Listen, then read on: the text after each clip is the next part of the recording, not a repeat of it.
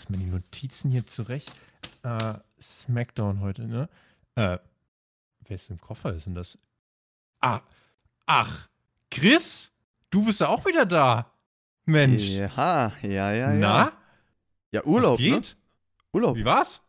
war cool, du. Und ich bin wieder da. Bin jetzt wieder in einer anderen Welt eingetaucht. Und ich habe gehört, Tobi, wir zwei schlagen uns die Nächte um die Ohren. Guckst du das mit dem Catchen? Guckst du das immer noch? Ja, doch, das mache ich noch. Das, das kann man auf jeden Fall tun. Es war, war jetzt so Smackdown, im, Smackdown hier in diesem, in diesem Thunderdome. Hast du Kann das man- gesehen? Ja, habe ich sogar. Kann man eigentlich drüber sprechen, oder? Wo, wollen wir? Also ich bin, also ich bin ja gerade hier, du bist jetzt auch hier, ich habe ein Mikrofon. Wollen wir mal rein? Wollen wir drüber sprechen? Okay.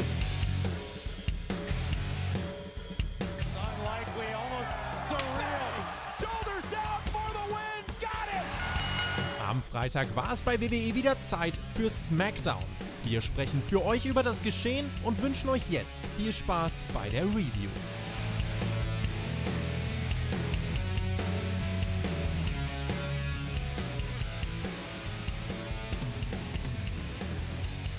Ja, Tobi. Jetzt hast du mir den Thunderdome gezeigt. Es Mhm. war also diese einzigartige Wrestling-Erfahrung, von der sie alle reden.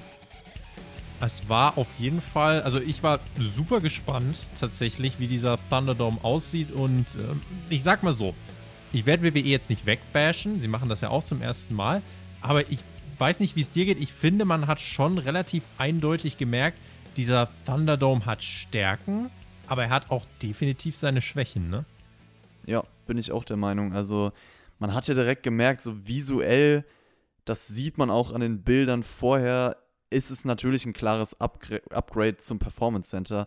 Aber was dann wirklich in der Show passiert, kaschiert das jetzt auch nicht. Und im Gegenteil, ich finde auch, es offenbart so ein paar Schwächen, die vorher nicht aufgetaucht sind, beziehungsweise über die man auch vorher gar nicht nachgedacht hat, weil man ja auch nicht genau wusste, wie setzen sie das jetzt um. Und ich würde sagen, wir reden im Verlauf der Review darüber. Es ging ja übrigens bei dieser aktuellen SmackDown-Ausgabe außerdem um die letzte TV-Show vor dem SummerSlam am Sonntag. Also generell einiges los an diesem Wochenende hier bei Spotify, Tobi. Ich habe gehört, äh, wir schlagen uns die Nächte um die Ohren. Das habe ich ja eben schon gesagt. Allerdings, also wir haben auf jeden Fall ein volles Programm. Wir werden uns diese Woche, äh, dieses Wochenende wirklich ganz viel live anschauen. Wir haben SmackDown jetzt live geschaut. Wir haben 4.12 Uhr tatsächlich jetzt am 22.08. Wir werden jetzt auch nach dieser Review gleich die SummerSlam Preview noch aufnehmen. Die findet ihr dann direkt auf Patreon. Äh, dort gibt es diese Podcasts, also beide direkt am Samstagmorgen für euch zu hören. Äh, genau, dann haben wir Takeover, ich spreche mit Alex über AEW, dann ist der SummerSlam, dann haben wir Raw. Alles natürlich im äh, großartigen Thunderdome. Äh, ja, wir gucken mal. Also, wie gesagt, diese Show hat uns äh, sehr viele äh, Erkenntnisse gebracht und ich bin sehr gespannt, äh, wo wir rauskommen. Und ich bin gespannt auf eure Reaktion. Also, wenn ihr das geschaut habt mit dem Thunderdome, wie fandet ihr das? Hat euch das gut gefallen? Was sind Stärken, Schwächen? Könnt ihr mal gucken, ob sich das mit unseren Einschätzungen gleich decken sollte. Und wie immer könnt ihr auch abstimmen auf spotify.de, wie euch die Show insgesamt gefallen hat, SmackDown. Ich denke, das geht dann so ein bisschen einher, je nachdem. Also wir sind gespannt auf eure Kommentare. Und ich würde sagen, Tobi, starten wir doch direkt rein, denn WWE, Ja, hat, WWE hat angekündigt, dass der gute alte Vince McMahon diese Show eröffnen sollte.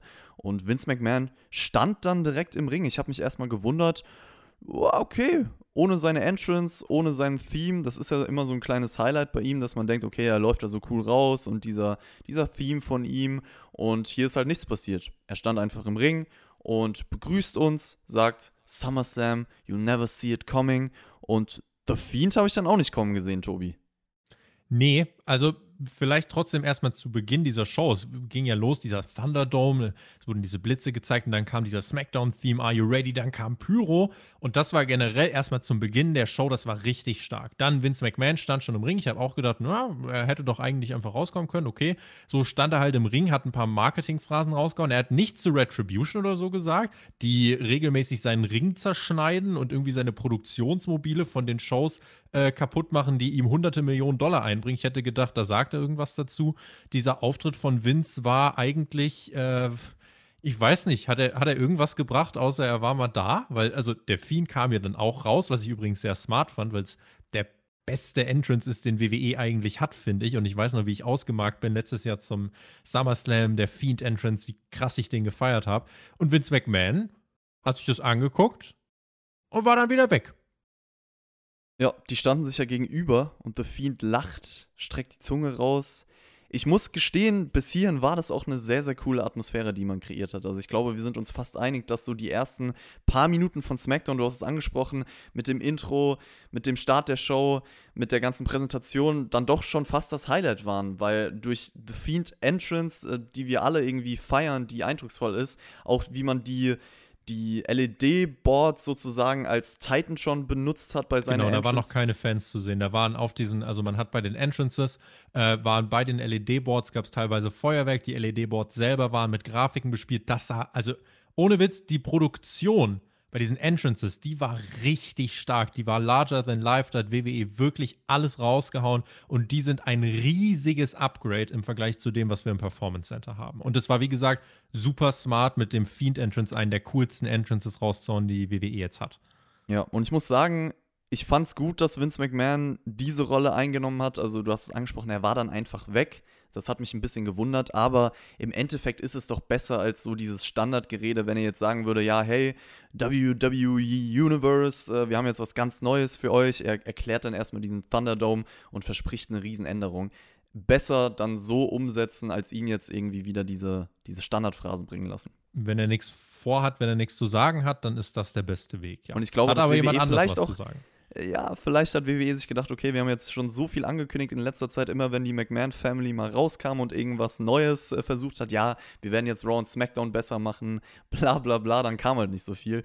Und hier dachte man halt, okay, komm, zeigen wir einfach, was das ganze Ding kann mit der Fiend-Entrance. Und das war, denke ich mal, der, der beste Weg, um so einzusteigen für die Produktion. Absolut. Ja, Strowman dachte sich dann auch, okay, komm, ich habe ja was mit The Fiend zu tun, ich komme direkt mal raus. Und bei ihm gab es auch so ein bisschen Rauch bei der Entrance. Äh, ja, die beiden stehen sich gegenüber und Retribution taucht auf einmal am Apron auf. Der Fiend denkt sich so, nee, da habe ich jetzt nicht so wirklich Bock drauf. Sagt Teleportiert Tschüss, sich weg. beamt sich weg, genau, lässt Strowman alleine. Retribution prügelt dann auch auf Strowman ein, stolpern so ein bisschen aufeinander, ist mir aufgefallen. Also die sahen immer noch leider so ein bisschen aus wie Geeks für mich persönlich. Dann kam das ganze Roster von SmackDown, hilft Strowman und da ist sofort auch aufgefallen, wie man das in den meisten Retribution-Segmenten bisher gemacht hat. 20.000 Schnitte, das stört mich einfach. Also absolute Überproduktion, ich verstehe es auch einfach nicht. Also klar, man will Chaos produzieren, aber es ist nervig. Und äh, das war mir deutlich zu viel, das ist mir hier besonders aufgefallen. Ich muss sagen, bis zum, also als Strowman rauskam, dachte ich so, ja, bis dahin war die Show eigentlich, also diese ersten vier, fünf Minuten fand ich richtig geil inszeniert. Die waren wirklich groß und ich dachte, damn, da hat sich jemand Gedanken gemacht. Und dann kam Retribution und dann war dieses Gefühl von krass, das ist groß wieder verflogen. Und dann stürmt halt das Roster raus, verkloppt Retribution. Keiner kommt auch mal auf die Idee, Retribution irgendwie eine Maske abzuziehen oder so, sondern alle treten Retribution aus dem Ring. Retribution rennt weg. Braun Strowman klatscht Drew Gulak um. Kein Follow-up und das war das Segment. Und dann gehen wir quasi in die Werbung. Und äh, ich frage mich dann, okay, was hat uns dieses Opening-Segment jetzt gebracht? Ne? Also, das war so ein bisschen, ja, man hat ein bisschen geprotzt mit der Produktion und dann kam Retribution. Ja, genau. Das ist halt so ein bisschen das Problem vielleicht auch der gesamten Show gewesen, dass man sich halt dachte, so klar, visuell, du protzt mit dem drumherum, aber im Endeffekt die Sachen, die dann auch wichtig sind, die den Großteil dieser Show ausmachen, sind halt relativ nichtssagend oder halt konfus. Ja, Dinge, auf die wir später gleich noch eingehen werden, dann versteht ihr das vielleicht besser. Und ich finde auch dieses Anfangssegment, du hast gefragt, was soll es zeigen? Wahrscheinlich im Endeffekt einfach, dass Strowman halt, ja, jetzt ein Monster ist. So, The Fiend steckt in ihm, deswegen nimmt er auch ein paar Leute vom Roster noch auseinander. Aber die ganze Fehde seit dem Sumpf, äh, ich war ja jetzt die letzten zwei Wochenshows nicht dabei und die letzte Woche SmackDown, da ging es auch direkt weiter mit, mit Fantasy für mich. Das ist seit diesem Sumpfmatch sinnlos und Retribution. Man muss ja sagen, sie sind jetzt immer mehr in großen Angles beteiligt. Also sie haben ja angefangen mit äh, irgendwelchen Aktionen, dass sie halt äh, draußen was zerstören oder die Scheiben zerstören. Und jetzt ist es halt so, dass sie sich auch wirklich den, den größeren Leuten widmen und sich mit dem Aber gesamten verprügelt. Genau, werden verprügelt. Aber ich wollte trotzdem sagen, ich denke, das deutet schon darauf hin, dass sie was Größeres revealen werden. Also mit Retribution wird, glaube ich, etwas Großes sozusagen passieren, weil sie jetzt die komplette Show sozusagen einnehmen. wir werden ja sowieso in der SummerSlam Preview auch mal darüber sprechen. Es soll ja irgendwie einen großen Aufhänger für Payback geben. Also es muss ja einen Grund dafür geben, warum Payback eine Woche nach dem SummerSlam stattfinden muss. Und wir können da mal so ein paar Möglichkeiten durchgehen, woran das liegen könnte. Ich glaube, da werden wir das noch mal ein bisschen ausführlicher besprechen. Aber was ich jetzt noch spannender finde, da kommen wir dann jetzt wahrscheinlich dazu, ähm, das, wir haben jetzt viel über die Produktion geredet. Es gab ja dann wirklich auch das erste Thunderdome-Match. Und da gibt es ja auch ganz viele spannende Aspekte, die man ansprechen kann.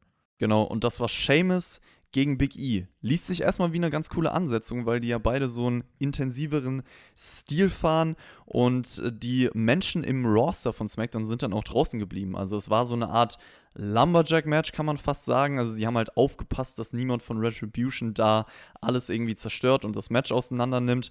Und da ist mir dann auch in den Sinn gekommen, okay, du hast jetzt wirklich jetzt öfter schon präsentiert, auch bei Raw zum Beispiel. Es heißt jetzt eher so alle WWE-Wrestler gegen Retribution und ich kann mir auch vorstellen, nächste Idee, dass das irgendwie auf ein größeres Match wie damals äh, SummerSlam 2010 Nexus gegen Team WWE hinausläuft, dass irgendwie ein paar Leute von WWE sich stellen, ein paar Leute von Retribution sich stellen und das dann sozusagen dieser große, dieses große Ende dieser Retribution-Sache ist.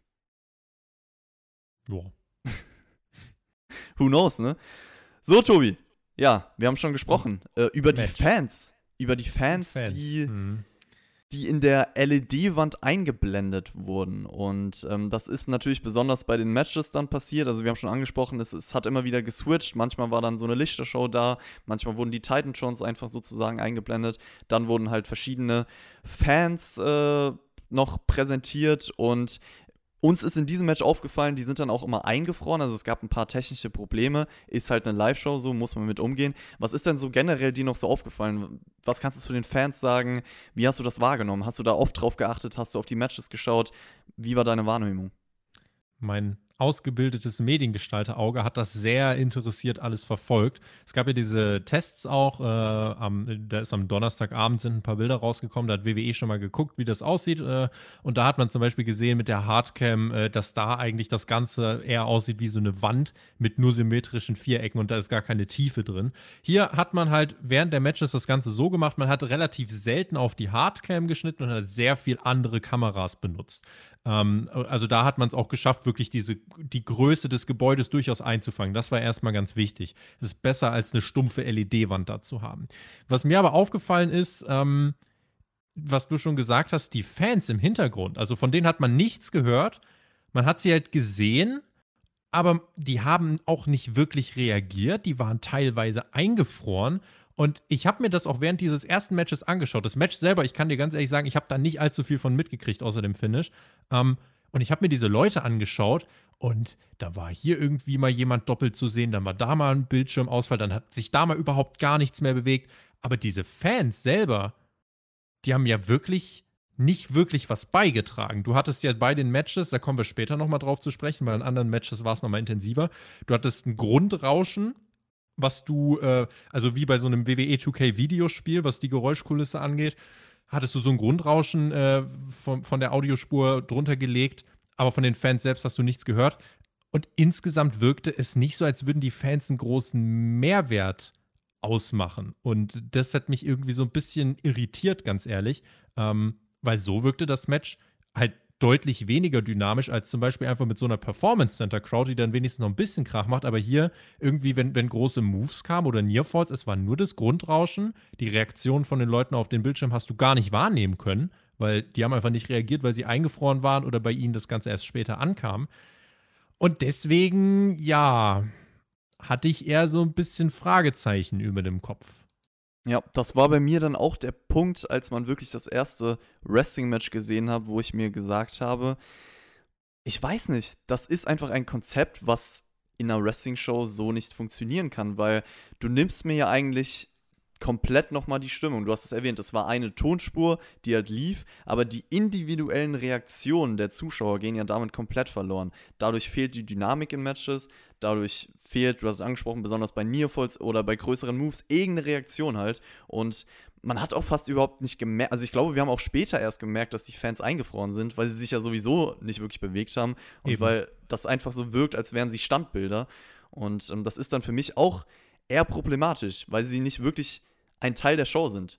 So, Du hättest eigentlich nur, äh, ganz ehrlich, Bilder auf dieser LED-Wand einfach sonst einen Crowdshot äh, aus irgendeiner äh, vollen WWE-Halle ab, ohne da diese einzelnen Vierecke und das wirkt wahrscheinlich cooler, als wirklich einfach nur, es ist einfach wie Bilderrahmen, die im Hintergrund sind. Aber du hast der Reaktion nicht wirklich wahrgenommen. Man hat später mal versucht, äh, wirklich auf eine Reaktion einzugehen. Was du gesehen hast, war ein eingefrorener Pixel von jemandem, der nicht reagiert hat. Und das ist, daran siehst du halt, wo die Probleme sind. Ich werde WWE, wie gesagt, hier keine Vorwürfe machen, denn äh, das war auch ihr erstes Mal, dass sie das gemacht haben.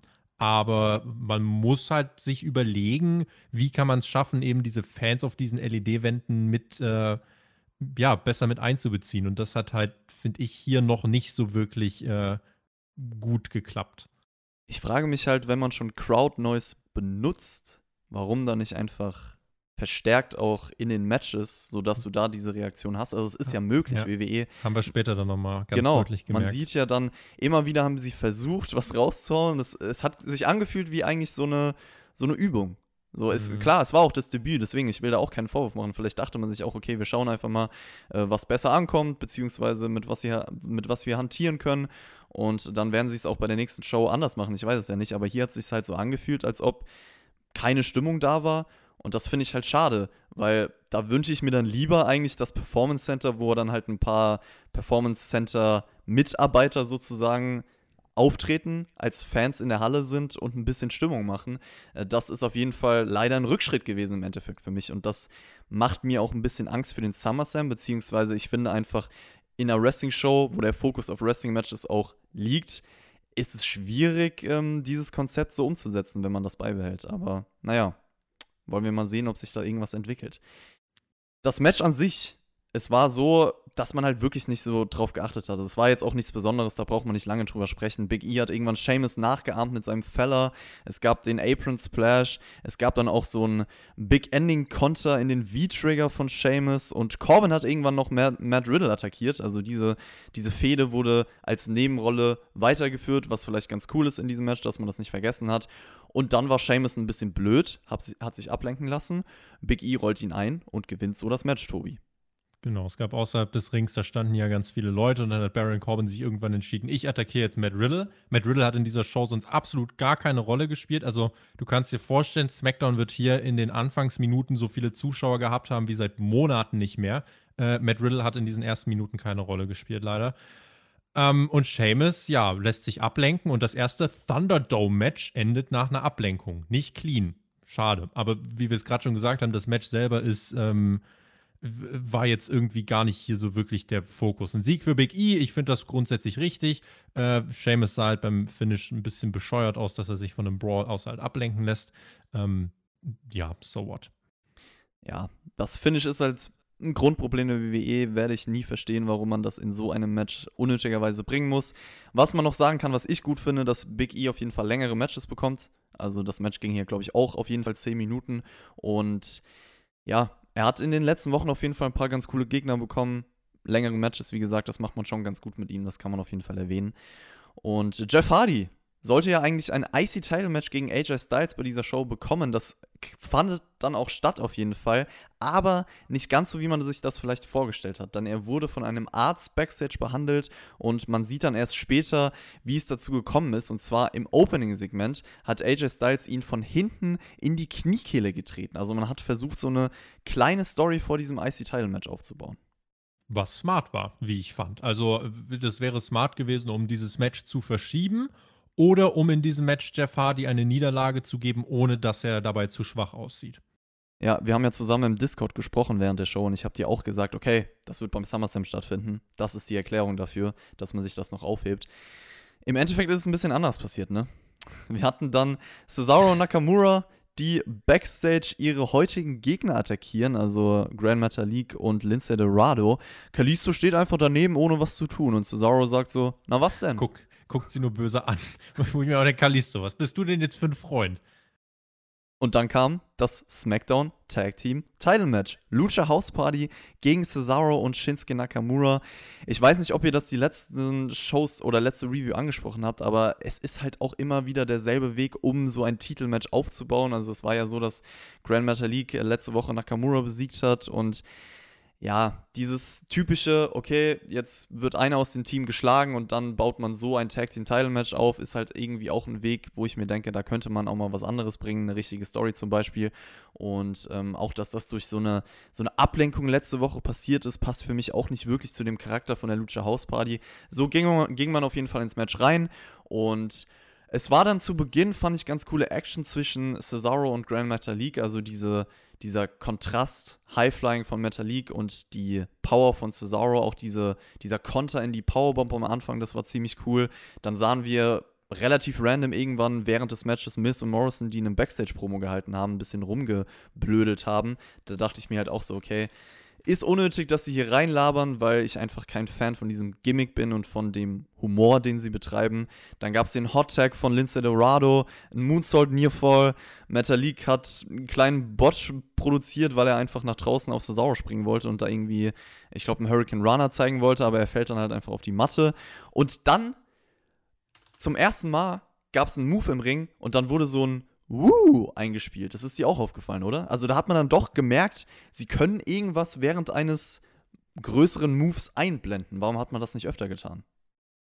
Das kann ich dir nicht beantworten. Über das nächste Match, was wir dann danach noch ansprechen werden, da ist mir am meisten aufgefallen. Was mir hier noch mehr aufgefallen ist, ist, dass es eben bei Near Falls wirklich dadurch, dass es nur in, während, dieses, während dieses Near Falls gab es nur diese Grundkulisse. Ich habe zu diesem Zeitpunkt übrigens schon achtmal dasselbe Mädchen kreischen hören. Es hat, es, also wenn du wirklich drauf achtest, ist es furchtbar. Ähm, und es ist halt, also, dass es ein Tag Team Titelmatch war, irgendwie, es fühlte sich halt nicht wie ein Titelmatch an, was daran liegt, dass die Titel keinen Wert haben, hatten wir auch schon hundertmal. Ähm, und eben, es hat so irgendwie das Drama auch gefehlt. Und äh, du hattest dann am Ende eine coole Finish-Sequenz. Das Positive bei diesem Match ist, es ist clean ausgegangen. Äh, mehr kann ich dir ehrlich gesagt dazu auch nicht sagen. Also, wenn, wenn wir gleich noch darüber reden, was man in den Matches anders machen kann, äh, haben wir gleich dann noch ein bisschen was zu besprechen. Hier, das ist, ja, es ist passiert. Es gab ein cleanes Finish. Das war, fand ich, grundsolide. Es gab nach diesem Match ein bisschen Beef zwischen der Lucha House Party, also Diskussionen. Und ich würde behaupten, falls man es plant, sie zu splitten, uns als Einzelwrestler zu präsentieren, würde ich mir noch mehr Sorgen machen, dass man nichts mit ihnen vorhat. Das kann Sind ich so die, Ist die Lucha House Party, ist das denn überhaupt Midcard? Was ist denn Midcard in der WWE aktuell? Das ist die nächste Frage. Ist Matt Riddle Midcard? Ja. Ja, doch. Aber dann, also Lucha House Party, ich meine, Grand Metalik hatte ein Match gegen AJ Styles um den IC-Title. Jetzt hier ein Tag Team Title Match. Kann man Beides vielleicht verloren. so hinstellen. Willst du die Lucha House Party in die Midcard stellen? Na gut, dann, dann mach mal. Ja, lassen wir einfach mal so stehen, ne? ich, web. du, mir sind sie egal. AJ Styles, der ist vielleicht nicht ganz so egal. Der ist auf jeden Fall in der Midcard. Mindestens, ne? AJ Styles ist Upper Midcard. AJ Styles ist Intercontinental Champion so wie es dann sein sollte. Ne? Der wird auf jeden Fall interviewt und darauf angesprochen, was er Jeff Hardy denn angetan hat. Und Styles meint dann, einfach nur, ja, Jeff würde seine Karriere nicht ausnutzen und äh, das, was jetzt heute hier bei SmackDown passiert ist, diese ganze Jeff Hardy-Story, ist damit zusammengefasst. Und äh, Styles trifft dann backstage noch auf Sasha Banks und Bailey, also die ganzen Champions, fühlen sich wohl. Und dann gibt es ein Mandy Rose-Interview, die sich nicht wirklich wohlfühlt. Die meint nämlich, ja, schwere letzten Wochen für sie und sie muss daran glauben, dass noch Gutes auf der Welt existiert. Mandy versucht dann auch wirklich die guten Zeiten mit Sonja Deville aufzugreifen, richtet ihre Worte an Sonja, möchte sich vertragen. Sie will das Gute in ihr sehen. Also hat so einen kleinen Sinneswandel durchgemacht, Tobi. Ja, und nachher gab es noch ein anderes Segment von, von Sonja Deville. Äh, und da hat die ganze Fehde nochmal Fahrt aufgenommen. Ich finde tatsächlich, diese Fehde ist eine positive Überraschung. Ich mag sie. Ja, auf jeden Fall kann man das sagen, auch was Sonja Deville dann später noch präsentiert hat, da können wir gleich drüber sprechen. Erstmal kriegen wir dann eine Entrance von Sasha Banks und Bailey, über die man auch kurz sprechen kann, denn die war doch imposant. Also wir haben am Anfang schon gesagt, die Stärke von diesem Thunderdome sind wahrscheinlich einfach die Entrances und das hat man auch hier wieder gemerkt.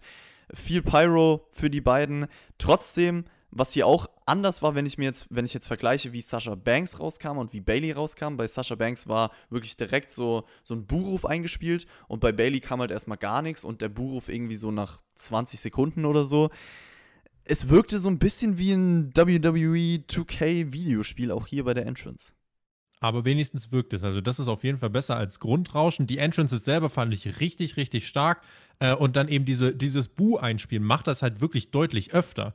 Äh, klar wirkt das ein bisschen wie in einem Videospiel, aber ganz ehrlich, macht das lieber als gar keine Reaktion zu haben. Es müssen halt irgendwelche Reaktionen kommen. Hier bei dem Entrance von Banks und Bailey wirkte das halt wirklich mit diesem Feuerwerk und so weiter cool. Auf den LED-Boards keine Fans, sondern coole Effekte. Und für den Show-Aspekt richtig, richtig gut. Äh, und ja, ne, man muss es halt auch irgendwie in die Matches reinkriegen. Und wir werden gleich darüber sprechen, dass das eben noch nicht so ganz äh, gelungen ist. Corey Graves interviewt dann erstmal beide und als erste Frage vollkommen aus dem Nichts so, ja, werdet ihr euch splitten? Also hätten sie da jetzt wirklich eine Antwort äh, gewählt, äh, die anders gewesen wäre als nein, wäre schon ein Schocker gewesen. Ich weiß nicht, was Corey Graves sich da erwartet hat, aber gut. Ja, das ist halt einfach um dem wirklich, also um wirklich dem allerletzten Menschen, der diese Show schaut und gar keinen Verstand hat, zu sagen, guck mal, vielleicht splitten die sich ja. Mhm. Denn äh, tatsächlich diese Frage von Corey Graves war ja jetzt der Beginn wirklich einer der, der, nächsten Phase in dem, in, der, in dem Split von, von Bailey und Banks, wie wir lernen sollten. Das stimmt auf jeden Fall. Also die zwei haben sich erstmal gehypt, wie immer, wie jede Woche eigentlich. Und dann gab es aber ein paar kleine Streitigkeiten, kann man sagen, bis Naomi dann rauskommt und äh, sofort meint, ah ja, komm, ich will ein Match gegen euch beide. Genauso wie Asuka das haben wird. Und Corey Graves schlägt dann, so schlau wie er ist, eine Beat the Clock Challenge vor, um herauszufinden, wer beim SummerSlam anfangen muss und das erste Match gegen Asuka bestreitet. Das heißt, den Nachteil hat, sozusagen. Und ich finde, von der Idee her ist das sogar eine sinnvolle Einsetzung dieser Stipulation. Auch wenn das Segment an sich für mich zu geskriptet gewirkt hat. Also rein vom Promo-Work und was sie sagen mussten. Inhaltlich bin ich bei dir. Das war halt wirklich einfach WWE-Skript 101. Das ja, muss ich jetzt nicht zum hundertsten Mal ausführen. Äh, was hier cool war, einige Fans im Hintergrund hast du gesehen, die den Daumen runter gemacht haben. Du hattest diese Buh-Rufe, die so ein bisschen eingespielt worden sind. Damit kann ich leben. Also als Thunderdome-Segment war das, oder als Thunderdome-Segment war das, äh, war das okay. Äh, und wenn man will, bekommt man hier, hier und da vielleicht sogar noch ein bisschen eine krassere Reaktion irgendwie raus aus dem Soundboard. Ähm, aber so war das, war das schon in Ordnung. Und ähm, ja, dann halt diese Beat the Clock Challenge anzusetzen. Äh, Sascha Banks hat ja das Match gegen Naomi zuerst bestritten. Für sie ja eigentlich äh, dann ein Nachteil, könnte man meinen, weil sie ja gegen eine frische Naomi antreten muss, äh, während Bailey ja gegen eine angeschlagene Naomi antreten muss. Ja, da dachte ich mir auch direkt, ja, warum nicht einfach zwei verschiedene Gegner? So für Chancengleichheit gesorgt, weil das macht man eigentlich immer bei diesen Beat the Clock Challenges. Es ist eigentlich immer ein verschiedener Gegner oder ein anderer Gegner für die jeweiligen Leute, die halt gerade daran teilnehmen und das hat man halt hier nicht gebracht. Wenigstens hat man es dann so umgesetzt, dass Bailey clever genug war, das ausnutzen zu wollen, sagen wir so. Die Intention war da. Sasha Banks hat erstmal das erste Match gegen Naomi nach 3 Minuten 39 via Banks Statement für sich entscheiden können. Und wie gesagt, Bailey ist dann direkt auf Naomi losgegangen, wusste halt, okay, ich habe jetzt einen Vorteil, ich kann sie direkt besiegen.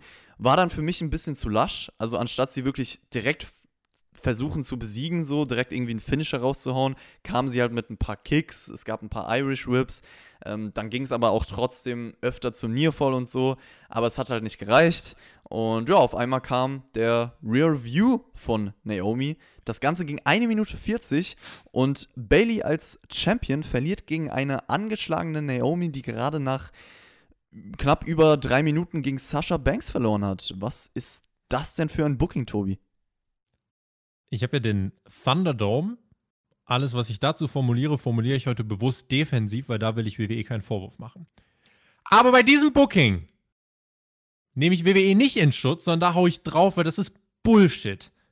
Die frische Bailey verliert gegen eine angeschlagene Naomi. Also, nochmal. Beat the Clock Challenge. Es geht darum, wer tritt zuerst gegen Asuka an. Und Sasha Banks gewinnt in etwas weniger als vier Minuten gegen Naomi. Und Bailey die dann eigentlich den Vorteil hat, tritt an gegen diese angeschlagene Naomi. Sie ist Champion und verliert clean. Es gab keinen Eingriff. Bailey verliert clean in weniger als zwei Minuten gegen eine angeschlagene Naomi. Warum klatschst du Bailey durch den Arsch ins Gesicht weg? Vorm SummerSlam. what the fuck? Was ist das für ein Champion? Was ist das für ein Booking? Also, von der reinen Booking-Entscheidung äh, absolut Horror. Was dann danach passiert ist, äh, die Reaktion von Sasha Banks war gut. Die hat sich erst so ein bisschen gefreut, so, ha, Bailey hat es nicht geschafft und ich muss nicht als erstes gegen Asuka antreten. Hat dann aber, als Bailey sie angeschaut hat, so, oh, schade, dass du verloren hast. Das war gut. Also die Spannung zwischen Banks und Bailey, die hat man hier gut aufgebaut. Aber warum man Bailey, die Champion ist, aussehen lassen muss wie den größten Geek dieser Welt vor dem Pay-Per-View, ist nicht zu erklären und auch nicht zu entschuldigen. Das ist absoluter Bullshit gewesen. Quark. Unnötig. Quark. Ähm, ja, ich, ich weiß nicht, warum sagt Naomi jetzt eigentlich nicht auch, oh ja gut, also ich habe ja jetzt hier gewonnen, sogar noch eine ich habe Minute den 40 SmackDown Women's Champion in gesquashed. so kurzer Zeit, genau. Das hat Asuka auch noch nicht geschafft, ne? Warum kriegt die eigentlich zwei Matches? Also Naomi muss eigentlich nächster Challenger werden, da führt kein Weg dran vorbei. Apropos Asuka, die kommt da noch heraus, schreit ein bisschen rum. Japanisch war auch vorhanden, natürlich immer ein Highlight für mich. Und es gab ein kleines Statement von Asuka einfach, relativ kurz gehalten. Sie meint natürlich am Ende, niemand ist bereit für sie und schaltet dann, Asuka, äh, schaltet dann Sasha Banks auch auf der Stage aus, die so ein bisschen auf sie zugerannt kommt. Bailey rennt aber vor ihr weg, schnappt sich ihre Titel, wirkt dann erst so, als würde sie Banks zurücklassen, also macht sich auf den Weg nach draußen, stoppt dann aber, geht zu Sasha Banks, kniet sich nach unten, redet man mit ihr und ich finde immer noch, diese kleinen Teaser sind gut gemacht. Also du hast es schon angesprochen, auch wie Sasha Banks nach diesem Match reagiert hat mit, mit Bailey und Naomi, ist schon gut gemacht. Ich finde, langsam muss es halt mal ausatmen so. Es muss krachen und ich hoffe, dass wir das jetzt endgültig durch den SummerSlam auch zu Gesicht bekommen. Ich denke, so in Richtung SummerSlam Payback, ja, ja. Da wird sich jetzt weiter was tun. Wie gesagt, mit dieser ersten Frage, die Corey Graves gestellt hat, werdet ihr euch splitten, war mir dann auch direkt klar, okay, wir gehen in Phase, keine Ahnung, zwei, drei, so irgendwie die Phase, die kurz vorm Split ist. Äh, das wird jetzt bald kommen, weil du hast jetzt hier gesehen, ah, okay, am Ende des Tages denken sie doch beide an sich. Es wird jetzt offensichtlicher werden. Ich finde, man könnte es eigentlich noch weiter strecken, wenn man möchte. Also du kannst hier eine langfristige Storyline draus machen. Äh, wie das so mit langfristigen Storylines ist, das hat man uns ja dann im Intercontinental Title Match äh, präsentiert. Deswegen äh, will ich hier nicht falsche Hoffnungen aufkeimen lassen. Was mir jetzt noch gerade auffällt, wir haben ja jetzt ein paar Segmente gesehen bei SmackDown, haben jetzt über die Unterschiede gesprochen, die die, die Produktion hervorrufen kann mit den Entrances, mit den Matches auf der anderen Seite. Bei Segmenten finde ich, es ist so ein bisschen schwierig. Also klar, auf der einen Seite funktioniert das irgendwo, wenn man diese Buhrufe eingespielt hat, wie du es jetzt auch gesagt hast in dem Sasha Banks Ding in ihrer Promo und so weiter und so fort. Aber ich finde, auf der anderen Seite ist es auch manchmal schwierig, weil man einfach merkt, sie, sie tun jetzt alles dafür, nur mit der Crowd irgendwie zu, zu spielen, die nicht wirklich da ist. Also es wirkt halt irgendwie so, als. Ich kann dir ganz einfach sagen, was der Fall ist. Du hattest im Performance Center hattest du echte Menschen dastehen. Und jetzt hast du Leute auf einem LED-Bildschirm und von oben eingespielte Audio-Sounds. Das wirkt nicht authentisch. Das ist ganz ja. logische Und man muss auch nochmal zurückgreifen auf äh, die Sache vor ein paar Wochen bzw. Monaten, als noch gar keine Fans da waren. Also als wir wirklich im Performance Center waren, niemand da.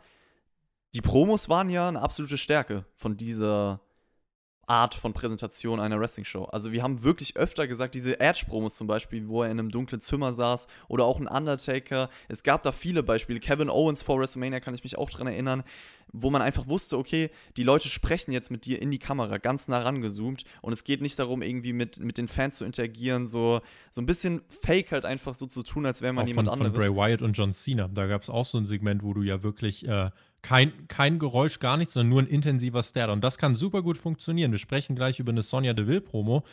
Ich finde, ich finde das aus mediengestalter Sicht super spannend zu sehen, äh, wie WWE das macht und was man, äh, was es da für Möglichkeiten gibt. Ähm, sprechen, sprechen wir gleich drüber. Aber ja, äh, mit diesen Promos, das ist, es kann definitiv unter diesen Umständen eine Stärke sein.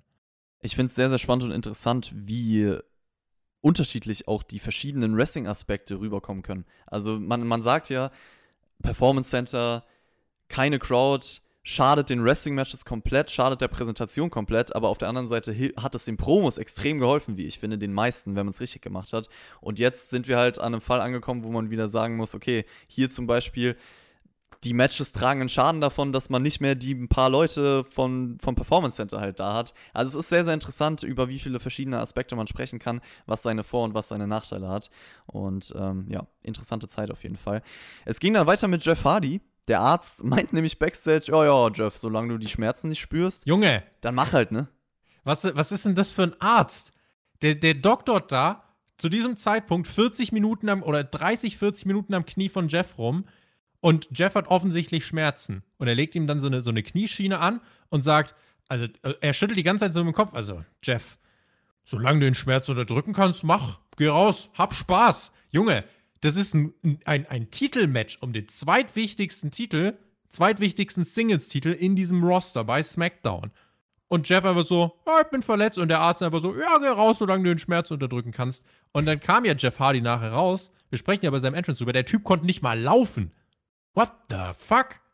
Also, aber da, ich habe zu dem Zeitpunkt gedacht, alright, wenn ihr das so krass zählt, dann, okay, dann haut Hardy in vier Minuten weg und dann schwächt sie ihn nicht so sehr. Ähm, aber Ja. Sonja Deville hat erstmal backstage noch ein Interview abgelehnt. Und äh, Dana Brooke kam dann besorgt dazu. Sonja richtig geil. klatscht, Richtig, einfach so, klatscht die Quatsch, einfach Junge. eine.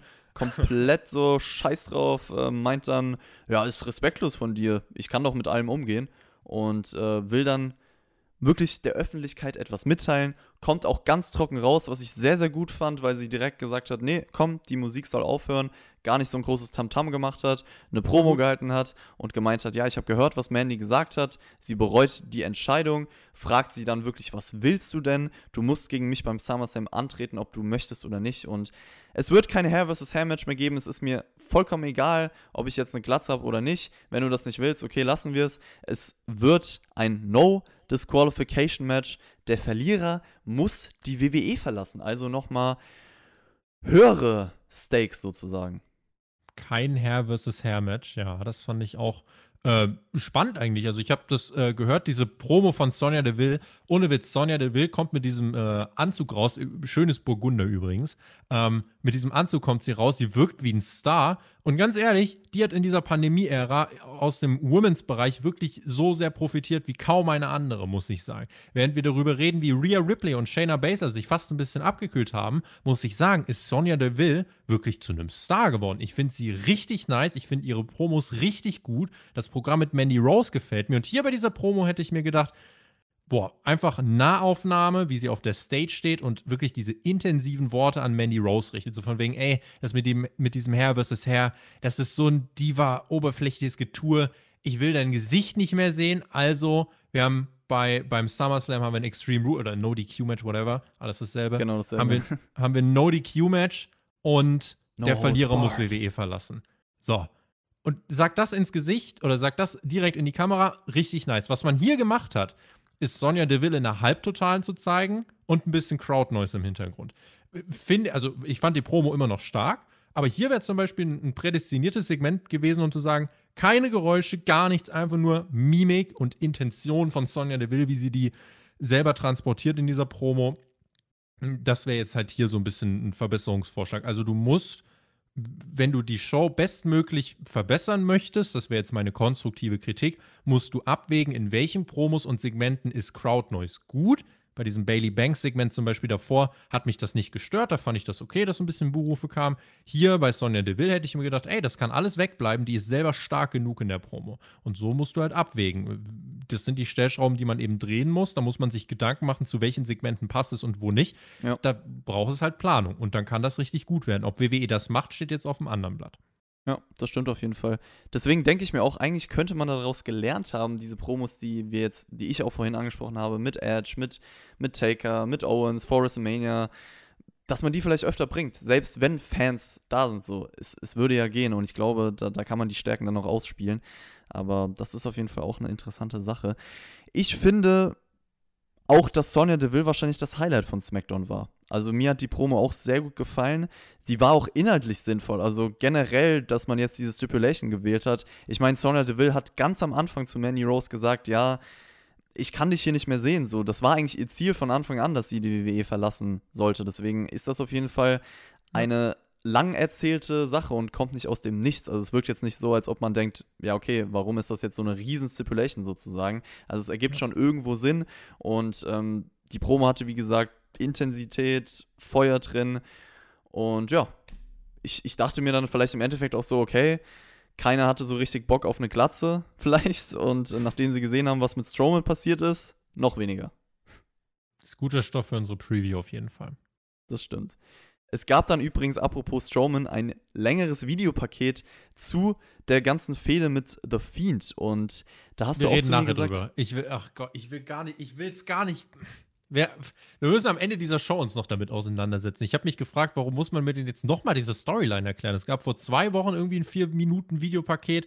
Jetzt hier schon wieder. Also, ich sag dir, warum man versucht, die zu erklären, weil es einfach sinnlos ist und es gibt keine Erklärung und deswegen, ja, so viel wie möglich halt bringen. Aber Leute, schreibt doch in die Kommentare, wenn wir diese Fehde nicht verstehen, vielleicht versteht ihr sie und dann ist alles super. Wir können uns toll ergänzen. Die ganze Community und wir beide. Auf jeden Fall. Wer sich auch eigentlich immer gut ergänzt hat, das waren Nikki Cross und Alexa Bliss. Die haben sich aber so ein bisschen auseinandergelebt äh, in der letzten Zeit. Also Nikki Cross hat auch hier über Alexa Bliss gesprochen. Sie sei anders äh, die letzten Wochen und sie hat Angst, dass bald irgendwas mit ihr passiert. Und wir wissen ja alle, wer mit The Fiend in Kontakt kommt, der wird anders.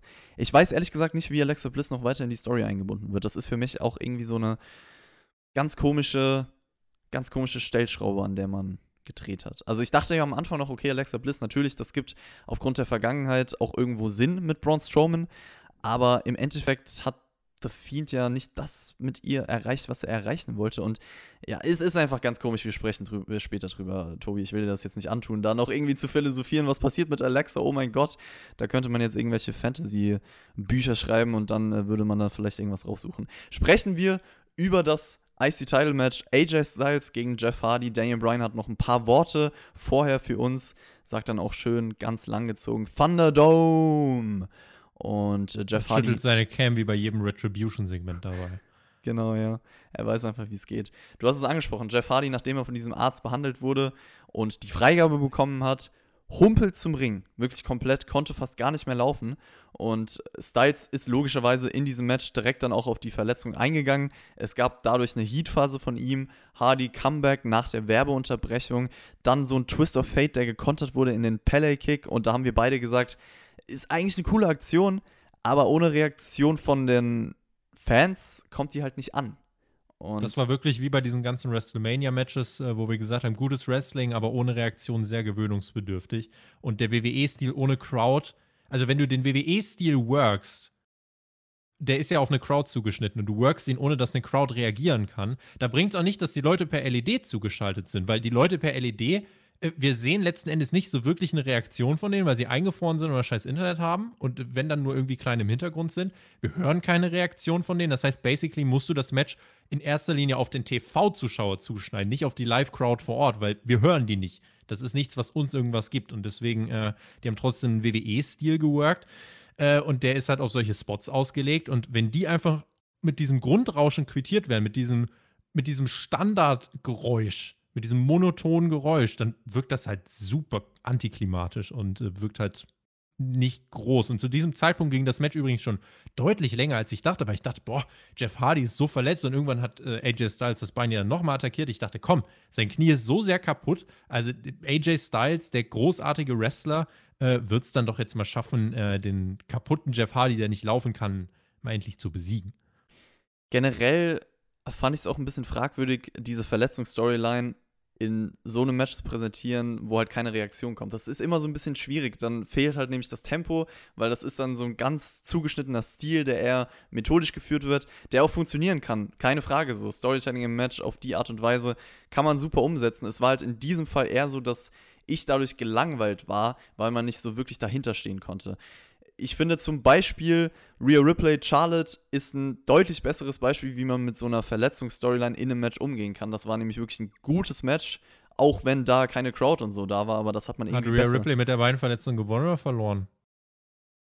verloren. Ich habe gerade kurz wollt- überlegt, oh Gott, oh Gott, ja, sie Nein, hat ich wollte verloren. nur, ich wollt nur mal nachfragen. Nee, sie hat verloren. Du hast übrigens zu WrestleMania noch gesagt, wie sehr er der, äh, die Niederlage trotzdem helfen kann. Kann. Also ich, ja, ich wollte nur mal sagen, äh, dass das nicht passiert ist. Ist nicht passiert, ist aber keine falsche Aussage. Ja. Ja, halten wir mal so fest.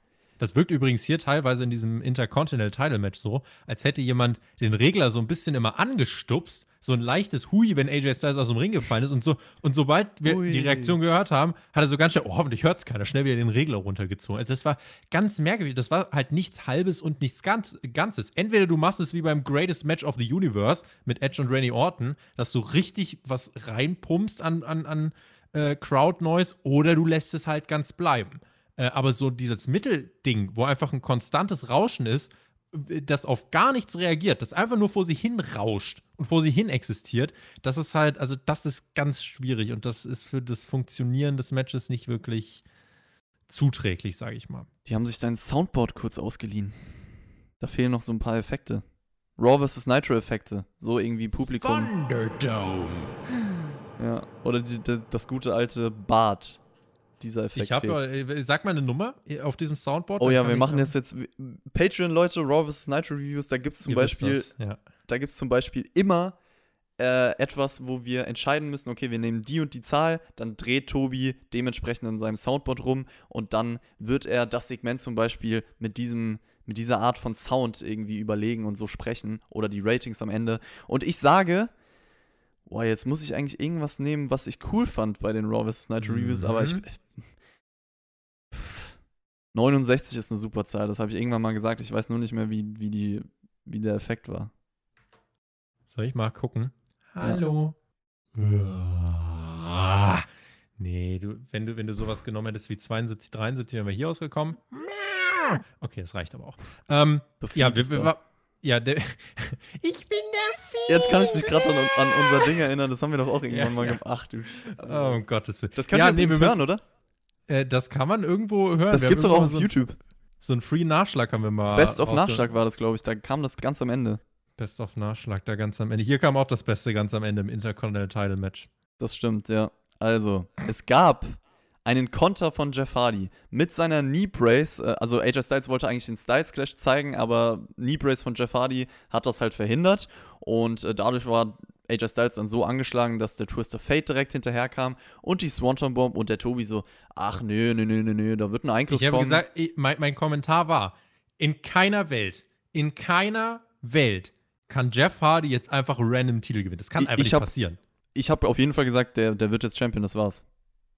Hast du es ernst gemeint oder war das Ja. einfach nur so Nein, das war ernst gemeint. Wir kennen doch WWE. Es ist Thunderdome, erste Show im Thunderdome. Deswegen bringt halt Hotshot-mäßig einen Titelwechsel. So einfach etwas Zwei ereignisreiches. Tage vorm SummerSlam von einem Typen, der mit einem Verletzungsengel perfekt die Vorlage hat. Ohne Witz, was ist der Sinn dieses Verletzungsengels? Du kannst Hardy eine Niederlage geben, oh, in den, durch ein cleanes Finish, ohne dass er durch diese Niederlage geschädigt wird. Du leistest gute Vorarbeit. Du kannst hier eine richtig nice Story erzählen. Sowas wie AJ Styles will nicht gegen Hardy antreten, verletzt ihn deswegen vor den Matches und Hardy muss sich durch Schikanen durchkämpfen und dann gibt es irgendwann das große Match bei einem Pay-Per-View und Jeff Hardy gewinnt den Titel. Es ist ein großer Moment, es gibt Feuerwerk.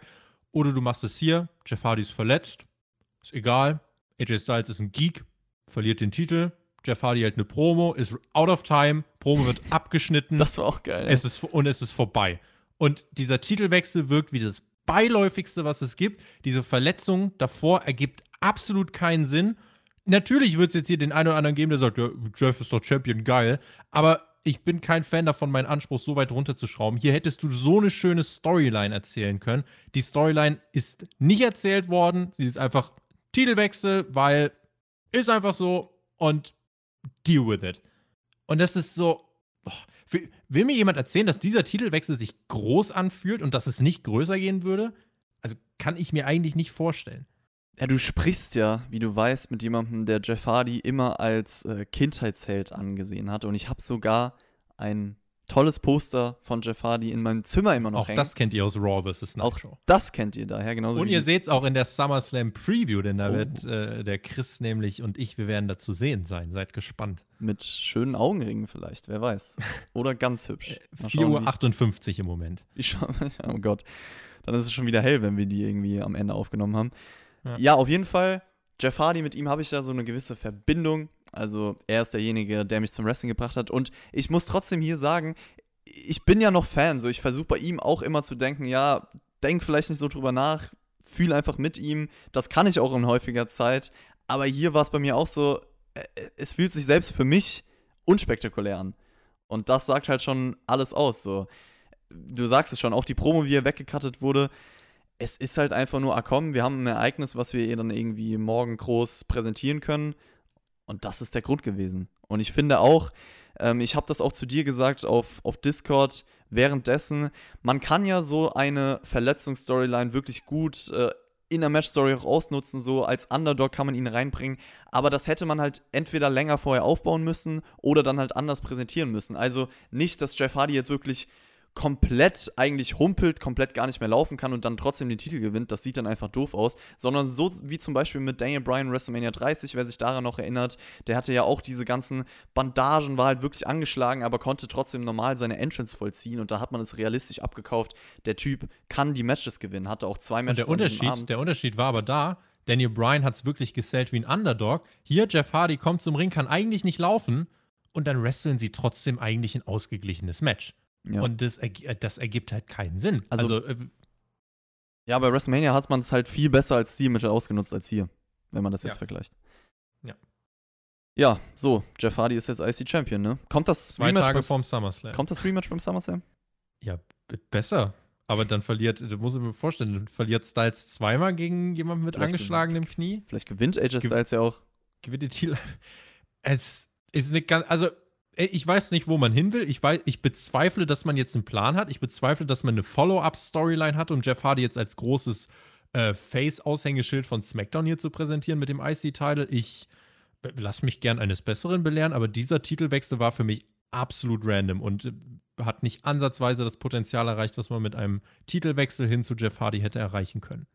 Das ist auf jeden Fall richtig. Und AJ Styles hat Backstage rumgeschrien, war natürlich erbost über seine Niederlage. Joseph Parks, aka Abyss, hängt wieder mit ihm rum. Und ja, er Das nimmt war aber dann. lustig. Die beiden mag ich, die Kombination von den beiden finde ich unterhaltsam. Das stimmt auf jeden Fall. Auch eine coole Vergangenheit wie, wegen TNA und so. Da habe ich ja auch noch nichts zu gesagt. Aber kann man auf jeden Fall tun. Ich bin mal gespannt, wie man Joseph Parks noch weiterhin einsetzen wird, weil der Typ als Charakter hat auf jeden Fall was drauf. Ist sehr individuell und hat das gewisse Charisma. Mit dem kann man auf jeden Fall spielen. Und AJ Styles hat dann so ein bisschen als Entschuldigung für seine Niederlage diese Knee Brace-Sache von Jeff Hardy genommen. Und ich denke mal, das ist dann auch der Grund, warum er bald das Rematch bekommen wird. Was übrigens auch noch zurückkehrt, Talking Smack. Ohne Renee Young und Daniel Bryan aber leider, Tobi. Mit Kayla Braxton und Xavier Woods. Ja. Ist Wer aber eigentlich, ich, ich finde, das ist, also was heißt, es ist ein Ersatz? Weil ich meine, Renee Young und Daniel Bryan das haben das, Beste, also äh, ist eine der besten Kombinationen, die du wahrscheinlich jetzt raushauen kannst. Aber ich bin immer noch der Meinung, dass Renee Young eine der besten On-Air-Persönlichkeiten war, die WWE wirklich hatte am Mic, äh, weil die Frau also unfassbar talentiert ist und äh, wer diese ganzen Talking Smacks-Sachen mit ihr und Daniel Bryan gesehen hat, der weiß das auch, wie großartig das wirklich war. Es war teilweise besser als eine ganze Smackdown-Show. Ähm, ja, also da haben jetzt Kayla Braxton und Xavier Woods äh, große Fußstapfen, in die sie treten müssen. Äh, ich muss aber sagen, jetzt bei all dem, was wir jetzt gerade schauen, äh, ist Talking Smack jetzt ehrlich gesagt nicht auf meiner äh, Watchlist. ja, bei mir auch nicht, ist gar nicht möglich. Außer es kommt halt sowas wie, damals gab es ja diese The Miz-Promo gegen Daniel Bryan, die hat ja jeder gesehen und die, die schaut man sich dann natürlich auch an. Besonders, weil die dann auch was mit den Shows zu, zu tun haben wird, wenn das so sowas Großes ist. Ja, ich bin mal gespannt, ob Talking Smack irgendwas hervorbringen kann, worüber da wir dann auch sprechen, oder ob das einfach so im Hintergrund passiert, eigentlich wie dieser Raw Talk danach. Ich glaube, da gab es noch gar nichts, worüber wir gesprochen haben. Habe ich gefühlt noch nie gesehen. Nee, warum auch? Ja. So, Tobi, was ich gefühlt auch nicht hätte sehen müssen, ist äh, das ganze Ende von SmackDown. Es gab 20 Minuten waren noch offen. Wir haben uns gefragt, was wird denn jetzt der Main Event? Ja, genau, das dachte ich nämlich auch. Ich, man hat ja dieses Firefly Funhouse angekündigt irgendwann während der Show und ich dachte halt so, okay, das geht halt fünf Minuten. Bray Wyatt wird irgendwas sagen und gut ist. Ich hätte jetzt nicht mit Braun Strowman gerechnet. Ich hätte nicht damit gerechnet, dass da nochmal ein Brawl entsteht. Im Endeffekt gehörten aber die ganzen letzten Minuten diesem Universal Title Match. Und das ist ja grundprinzipmäßig richtig. Wenn es um den Universal Title gehen würde, ja. Tobi, es geht um den Universal Title, auch wenn man das nicht sagt, es geht darum. Hat der Fiend jetzt den Körper mit dem Universal Title gewechselt? Also, irgendjemand wird es uns in den Vielleicht ist der Kommentaren Universal bestimmt wieder Title aber auch gar nicht mehr, weil Braun Strowman ist ja jetzt eigentlich The Fiend, so vielleicht ist er auch gar nicht mehr Universal Champion. Ist der Sumpf jetzt Champion? Haben wir darüber mal nachgedacht? liegt der Gürtel noch im Sumpf. Ich glaube, Ja, ich, Strowman hat ihn dabei gehabt, aber trotzdem, also das ist, äh, ja, das müsst ihr, das müsst ihr mir mal erklären. Ich bin nicht schlau genug, um diese Storyline zu verstehen, leider. Ja, das kann man eigentlich über das ganze Ende auch sagen. Also ich erzähle mal kurz, was passiert ist, denn wir hatten erstmal das Firefly Funhouse-Segment. Bray Wyatt steht drin, redet von Liebe, was es für schlimme Dinge auslösen kann und telefoniert dann mit seinem Hurt-Handschuh sozusagen. Bringt dann auch als Beispiel für, für die Liebe und was für schlimme Dinge daraus entstehen können Braun Strowman und Alexa Bliss. Die Puppen spielen es nach, aber nicht originalgetreu. Und äh, dann meint Bray, man sollte eher wie er Nein sagen, also wie The Fiend. Der ist nämlich gesteuert von Wut. Er kann es nicht abwarten, Strowman in die Finger zu kriegen. Apropos Strowman, der besucht dann Wyatt und fertigt ihn erstmal ab. Die Kommentatoren haben übrigens uns versucht zu erklären, dass dieses ganze Firefly Funhouse irgendwie so ein mystischer Ort ist, der gar nicht erreichbar sei. Äh, es ist halt ein aufgebautes TV-Set in einem Studioraum in dieser Arena. Ich weiß nicht, warum man daraus Hokuspokus machen will. Hatte, also, weil ja immer der, der Vergleich kommt, so von wegen, ja, aber der Undertaker Hokuspokus, das findet ihr gut. Hatte der Undertaker, äh, der Undertaker hat seine Promos auf dem Friedhof gehalten. Das war, also das kaufe ich, aber Bray Wyatt hat in, irgendeiner, in irgendeinem TV-Set, äh, was ein Paralleluniversum soll, zu dem, äh, sein soll, zu dem Strowman jetzt den Schlüssel Ich will nur mal ganz kurz, ganz kurz anmerken, wir hatten ja 1 zu 1 in der Fehde mit, war das Seth Rollins? Als der hat das irgendjemand Firefly Funhouse abgebrannt, ja. der kam doch, man hat doch gesehen, dass das Firefly Funhouse auch einfach ein ganz normaler Backstage-Raum war. Das hat man ja gesehen. ja. Er ist ja da hingelaufen Backstage und dann da rein. Ja. Deswegen, Und Cena war ja auch da, aber Cena war ja, das ist ja auch, wenn Cena da ist, Cena war angeblich im Kopf vom Firefly Funhouse Bray irgendwas, dann existiert das Funhouse doch und wird niedergebrannt, aber weil es im Kopf ist, existiert es einfach fast weiter, ohne. Ich, Leute, es tut mir leid, aber das ergibt einfach alles keinen Sinn. Es ergibt einfach keinen Sinn. Also, wem das gefällt, ich werde euch das jetzt nicht madig reden, äh, bitteschön, aber äh, ich verstehe diese Storyline nicht und kann damit auch nicht nichts anfangen und es holt mich nicht ab. Und das, was danach kam, hat's nicht besser gemacht. Die Kommentatoren sprechen nämlich von einem riesen Brawl, der Backstage abgeht zwischen Bray Wyatt und Braun Strowman. Den sieht man dann auch. Und das endet sozusagen mit Braun Strowman, der Bray Wyatt ja von einer kleinen Erhöhung irgendwo auf den harten Boden halt runterschmeißt mit einer Art Chokeslam. Und Wyatt hat sich fast kein Stück bewegt, wird dann in einem Krankenwagen Der abgetragen. Funhouse Wyatt müssen wir der Vollständigkeit Natürlich, sagen. ja, der Funhouse Wyatt wird in einem Krankenwagen abgetragen, aber irgendwann auf halbem Weg hält der Krankenwagen an, fährt zurück, die ganzen Offiziellen wundern sich, alle sind geschockt, stehen dann irgendwie in so einer Reihe, ganz viele Menschen und sehen, wir sehen dann einfach roten Rauch im Krankenwagen. The Fiend steht davor, lacht und so endet SmackDown. der Reihe nach. Also, der Brawl war chaotisch und äh, es ist was passiert und das gefiel mir besser an sich als das Funhouse-Segment. Das fand ich okay, der Brawl. Der Bump von Wyatt auf das Crashpad, äh, keine Kritik daran, dass sie einen Bump auf dem Crashpad machen, nur hier war es halt sehr offensichtlich, weil man sah ja wirklich direkt, wie Wyatt auch abgefedert wurde. Ähm, und dann Wyatt hat nichts gespürt, sah wirklich so aus, als wäre er tot gewesen, 0,0 bewegt, wird in diesen Krankenwagen geladen, ist komplett tot. Der Krankenwagen hat dann rotes Licht und der Fiend kommt raus. Es ist halt wirklich reiner Hokuspokus. Wir sind in irgendeinem Fantasy-Universum und es ist halt der Punkt, also das ist so für mich dieser schmale Grat. Du kannst irgendwie das mit, zum Beispiel mit John Cena und dem Firefly Funhouse Match und so weiter, das war in einem abgeschlossenen Ding und da konntest du sagen, okay, es ist komplett abgespaced und äh, man kann da gar nicht versuchen, was zu erklären, ist okay. Aber die Sachen, die in der Realität passieren, die sollten ja irgendwie zu erklären sein. Jetzt passieren ja aber Dinge in der Realität. Der Krankenwagen fährt vor, dann fährt er zurück. Bray Wyatt stellt dann da drin eine rote LED-Lampe auf und hat sich umgezogen und eine Maske aufgesetzt. Das wäre jetzt die rationale Erklärung. Hat jetzt Doofes hier auch Wort, rational. Äh, Sowieso, aber hat jetzt hier noch irgendwie jemand zufällig dabei seinen Körper gewechselt? Das Ding ist, du kannst es gar nicht hinterfragen. Wer auf diese Form von oberflächlicher Unterhaltung steht, äh, ist voll in Ordnung. Ich verstehe in dieser Storyline nicht, was passiert. Ich verstehe nicht, warum es passiert. In der Folge hypt es mich nicht auf das Match. Und Ging es hier irgendwann mal um den World Title, um den Universal Championship Titel, um den größten oder um einen der beiden größten World Title bei der größten Wrestling Promotion der Welt? Ging es darum, den zu gewinnen? Überhaupt nicht. Es geht um irgendeinen comichaften Hokuspokus, der am Ende des Tages überhaupt keinen Sinn ergibt, wenn man auch nur zwei Gedankengänge daran verschwendet. Das ist not my cup of tea. Wer das mag, bitteschön, wenn irgendwelche Dinge passieren und es holt einen ab, bitte sehr.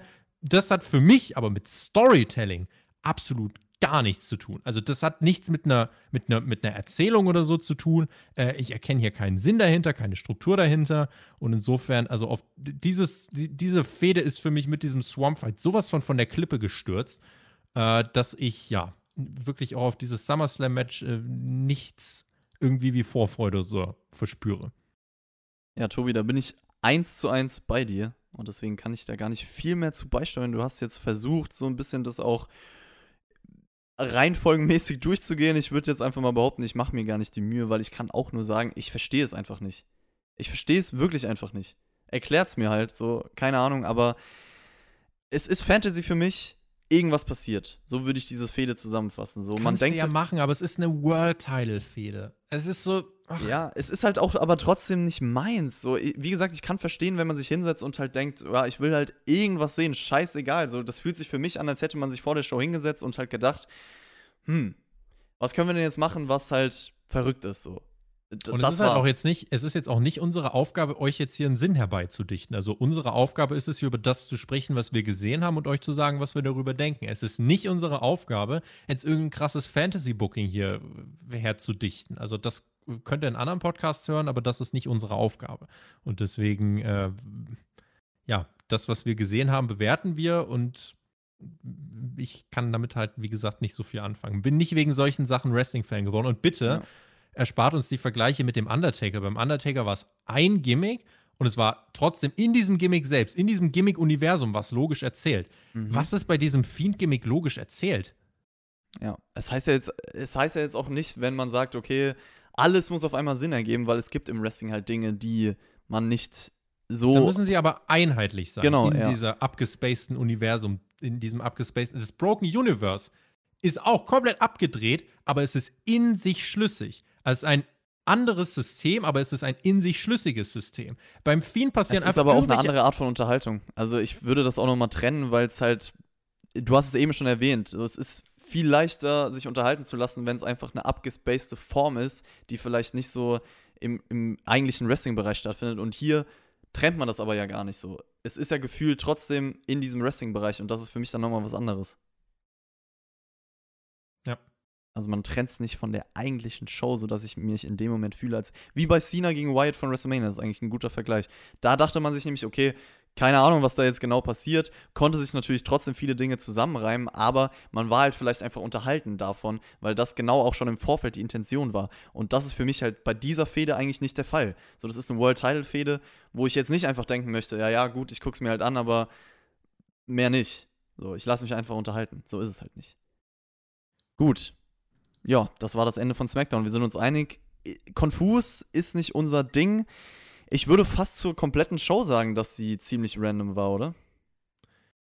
Es hat mich so ein bisschen, also von der, nur von der Struktur her hat es mich so ein bisschen an das erinnert, was wir bei Raw vs. Nitro sehen mit diesen Raw-Ausgaben Ende 95, Anfang 96. Also äh, wirklich äh, Segment, Schnitt, Segment, Schnitt. Also es geht nicht irgendwie flüssig ineinander über, sondern es ist wirklich relativ radikal getrennt. Äh, wodurch die Show nicht so ganz float, äh, aber das nur so, was halt die Struktur angeht. Pluspunkt definitiv bei dieser Show, sie war nicht langweilig. Also das kann ich für mich absolut nicht sagen. Diese zwei Stunden sind relativ schnell vergangen. Äh, und mein Hirn hat halt sehr viel gearbeitet, was man in Sachen Gestaltung halt besser machen kann. Weil ich war gespannt auf diesen Thunderdome. Kurze Und, äh, Unterbrechung. Für mich war sie während der Matches auf jeden Fall langweilig, aber die Dinge, die du jetzt nennst, warum sie für dich nicht langweilig waren, hatten ja nicht, nicht wirklich was mit der Show zu tun, sondern eher deine Gedanken drumherum. Das ist korrekt. Okay. Ich fand als Auftakt spannend zu sehen, was sind die Stärken und Schwächen des Thunderdomes. Und ich bin jetzt weiterhin gespannt, deswegen freue ich mich trotzdem auf den SummerSlam. Erstmal wird WWE auf die konstruktive Kritik hören und an einigen Stellschrauben drehen, um das Erlebnis insgesamt wirklich zu einem coolen Upgrade zu machen. Denn was wir im Moment erleben, der Thunderdome ist stark für Show, Entrance und so weiter.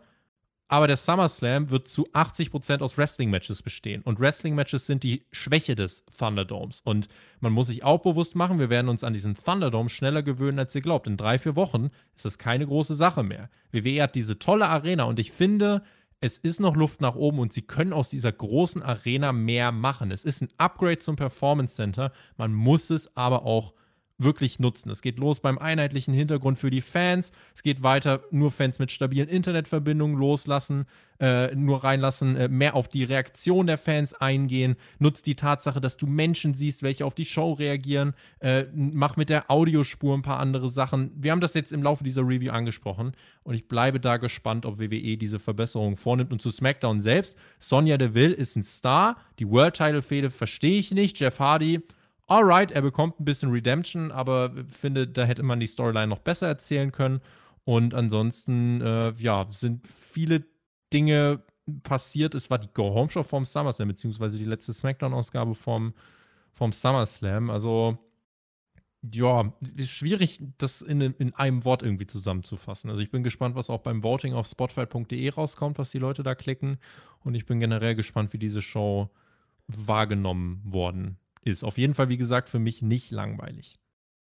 Wir sind ähnlicher Meinung. Also ich hätte dich fast unterbrochen und halt gesagt, wir reden jetzt die ganze Zeit über den Thunderdome und das ist natürlich auch der Hauptaspekt dieser Show. Das ist auch der Grund, warum die meisten Leute wahrscheinlich einschalten werden. Wir können gleich noch über irgendwie Ratings Prediction oder so noch kurz sprechen. Ich glaube, das ist ganz interessant für diese Show. Ähm, Go Home Show SummerSlam, das vergisst man nämlich mal gerne, dass die sozusagen das repräsentieren sollte ich finde, als Aufbau war das dann schon eher mäßig, weil, wie gesagt, ich dachte mir halt, bei den Sachen, die passiert sind, Strowman gegen Wyatt hat mich verwirrt und deswegen nicht mehr gespannt gemacht auf das SummerSlam-Match. Der Hardy-Titelgewinn war halt leider unspektakulär. Die Bailey-Niederlage für den SummerSlam hat diese Vorfreude gar nicht gesteigert. Sonya Deville, wie gesagt, das war ein kleines Highlight. Das hat auf jeden Fall nochmal für das Match was bewirkt. Aber das war dann auch so ziemlich das einzige Match, oder? Hat diese Show sonst noch irgendwas für den SummerSlam wirklich bewirkt, außer jetzt vielleicht bei Sonya Deville gegen Mandy Rose.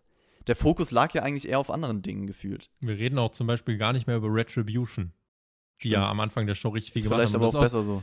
Ja, aber da ist halt auch so, ne? Retribution ist am Anfang da, dann sorgen sie für technische Störungen, dann gibt es eine Werbung und ab dann hörst du nichts mehr. Ab dann ist nichts mehr mit Retribution.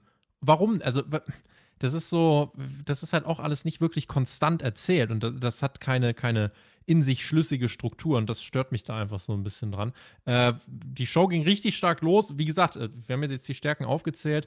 Äh, ich bleibe dabei, dass ich schwer finde, das irgendwie in einem Wort äh, festzulegen. Es ist halt ich würde auf jeden Show Fall festlegen, trotzdem, dass es für mich keine gute Show war. Einfach weil, wie gesagt, die Dinge, die wirklich passiert sind, so da gab es für mich mehr Sachen, die mich gestört haben. Rein inhaltlich. Rein ja. inhaltlich auf jeden Fall, aber auch, wie gesagt, Thunderdome ist für mich bisher visuell sehr cool, aber das macht halt leider nur einen kleinen Teil der Show aus. Und ja, die Matches, auf die man dann wirklich auch achten muss, oder auch Segmente etc., sind halt bisher leider durch die fehlenden Reaktionen ein Riesenproblem. Und deswegen habe ich auch Angst vor dem SummerSlam. So klar, man ist gespannt drauf, was sie vielleicht ändern werden, etc. Und ich will der WWE auch keinen Vorwurf machen. Das ist wirklich auch nur eine konstruktive Kritik, aber ich sehe das halt eher kritisch und muss deswegen sagen, wenn ich mir jetzt Takeover anschaue, die ja ganz normal im Performance Center veranstalten, wahrscheinlich Full auch. Sale. Full Sale, nicht Performance Center. Takeover findet in der Full Sale statt. Okay. Aber mit, mit Performern dann wahrscheinlich als Fans. Sehr wahrscheinlich. Gehe ich ja. von aus. So, und dann würde ich fast behaupten, da kriege ich Reaktionen. Das ist für eine Wrestling-Show. Ja, die reagieren halt auf Nearfalls. Also eine Reaktion auf Nearfalls in einem Wrestling-Match ist halt richtig viel wert im Vergleich zu einem monotonen Ist halt die Frage, was einem dann natürlich wichtiger ist. Wenn, du, wenn man trotzdem als Fan da sitzt und denkt, okay, ich will jetzt einfach nur eine Riesenatmosphäre, dann wird man vielleicht trotzdem sagen, der SummerSlam sagt mir mehr zu. Das ja. kann sein. Dann bin ich wahrscheinlich sowieso eine andere Art von Wrestling-Fan, weil das reicht mir halt einfach nicht so dieses Drumherum. Im Endeffekt muss dann halt auch das stimmen, was wirklich passiert. Aber man kann trotzdem zusammenfassen, theoretisch hat man mit diesem Thunderdome-Konzept, da sind wir uns einig, etwas Visuelles erschaffen, was sehr cool sein kann, wenn man es richtig umsetzt. Und deswegen kann der SummerSlam vielleicht im Endeffekt größer wirken, als es das jetzt im Performance Center gewesen wäre. Stärken, Schwächen, wie gesagt, wir sind gespannt, wie man es umsetzt. Wenn du auf die Ratings zu sprechen kommst, ähm, ich glaube, die erste, die erste Stunde kann ich Was mir war denn letzte Woche, ganz kurz, Tobi? Weißt du, hast du das gerade im Kopf? 1,96, 1,98. Okay, über 2 so. Millionen safe, da würde ich ganz viel Geld drauf wetten. Ja, also ich glaube, in der ersten Stunde wären schon so 2,5, glaube ich, werden sich das angeschaut haben. Ich glaube, in der zweiten Stunde wird man ein bisschen verloren haben, aber ich glaube, du wirst hier schon bei im Schnitt 2,3 Millionen, wäre jetzt so in etwa mein Tipp eigentlich. Also drunter wäre schon enttäuschend, muss ich sagen, äh, weil das ist ja schon, also man hat ja schon einen Bass kreiert. Also es war jetzt auch wirklich ein Thema die letzten Tage. Und ähm, WWE hat gesagt, das soll so eine Art Neustart sein. Also vielleicht daran gemessen, dass es diese krasse Aufbruchstimmung gibt und von wegen, das war ein Neustart. Also wenn ich schaue, was bookingmäßig bei dieser Show passiert ist, dann war es kein Neustart. Also das war das Gegenteil von Neustart. Hat man nicht auch gesagt, man möchte neue Storylines und so jetzt entwickeln? Ich meine, vielleicht muss man das, Das jetzt nicht SummerSlam kommt noch. bei der ersten Show erwarten, genau, sondern ja, mal schauen, was dann passiert. Es kann auf jeden Fall einiges passieren. WWE hat ja auch anscheinend gesagt, sie wollen das Konzept mit Fans genauso weiterführen und alles. Es ist ja generell noch die Frage, wie lange dauert überhaupt dieses Thunderdome-Konzept? Was wird sich da noch verändern? Und ja, Bis Ende Oktober. Also glaube ich, bis Ende Oktober ist man halt safe in der Halle. Und bis Ende Oktober wird man, also der Deal mit der Halle ist auch, dass keine Fans vor Ort sein dürfen, also physisch anwesend. Das ist der Deal, den man jetzt hat bis Ende Oktober. Ich bin mir sehr sicher, dass Vince sich in den Arsch beißen wird, äh, ohne das jetzt zu bewerten, aber bei AW werden ja limitiert Fans wieder da sein. Ähm, ob man das jetzt gut oder richtig hält, das ist jetzt nicht die Frage, sondern es geht einfach nur darum, Vince McMahon wird das nicht freuen. Er wird sich denken, oh, jetzt muss ich eigentlich Fans hier reinkriegen, aber jetzt hat er diesen Deal und, und kann nicht. Also das, mal gucken, was da noch passiert, ob man jetzt bei NXT versucht, in die Full Sale Fans reinzusetzen. Da ist halt der Unterschied. Das Daily's Place von AW ist Open Air, die Full Sale werden geschlossen. Also mal gucken, was da noch passiert. Es ist auf jeden Fall gerade viel Bewegung drin. viel Bewegung drin ist auch bei Spotfight, denn wir haben noch einiges vor uns, Tobi. Also wir Jetzt nehmen wir zwei gleich die SummerSlam Preview auf. zum Beispiel direkt danach Patreon-Leute, schaltet ein und äh, Takeover machen wir auch direkt nach der Show eine Review, die dann äh, relativ früh kommt, auch auf YouTube. Auf Patreon habt ihr die direkt danach dann eigentlich und ist ja wie eine Art Live- Live-Review sozusagen für die Patreon-Nutzer. Ja. Äh, was haben wir noch? SummerSlam natürlich, da gibt es eine Live-Review wie immer. AEW YouTube. gibt's auch noch. AEW gibt es auch noch. Ja. Raw. Also Tobi und ich, äh, wir nehmen uns wirklich alles vor zu zweit. Und natürlich AEW bleibt Team TJT. Keine Frage. TJT. Aber auf sagen- Patreon diese Woche nur. Leider nicht auf Ich YouTube. wollte gerade sagen, fast hättest du es vergessen. Oh Gott. Deckel Ja, drauf. Deckel drauf. Ja. Und Tobi, ich überlasse dir noch ein paar Schlussworte. Ich bin auf jeden Fall gespannt auf das Wochenende. Lasst es euch gut gehen und bis zum nächsten Mal. Leute, genießt Wrestling. Wir sehen uns dann äh, zum SummerSlam spätestens wieder im Thunderdome. Und äh, vorher haben wir eben noch die anderen Podcasts. Da freue ich mich auch schon drauf. Und ähm, ja, schreibt uns, äh, was ihr davon haltet. Ich bin gespannt auf eure Meinung, äh, auf die konstruktiven Rückmeldungen, was WWE da geliefert hat. Und dann gucken wir mal, wie dieses Sommerwochenende weitergeht. Genießt Wrestling, bleibt dran. Macht's gut. Auf Wiedersehen. Tschüss.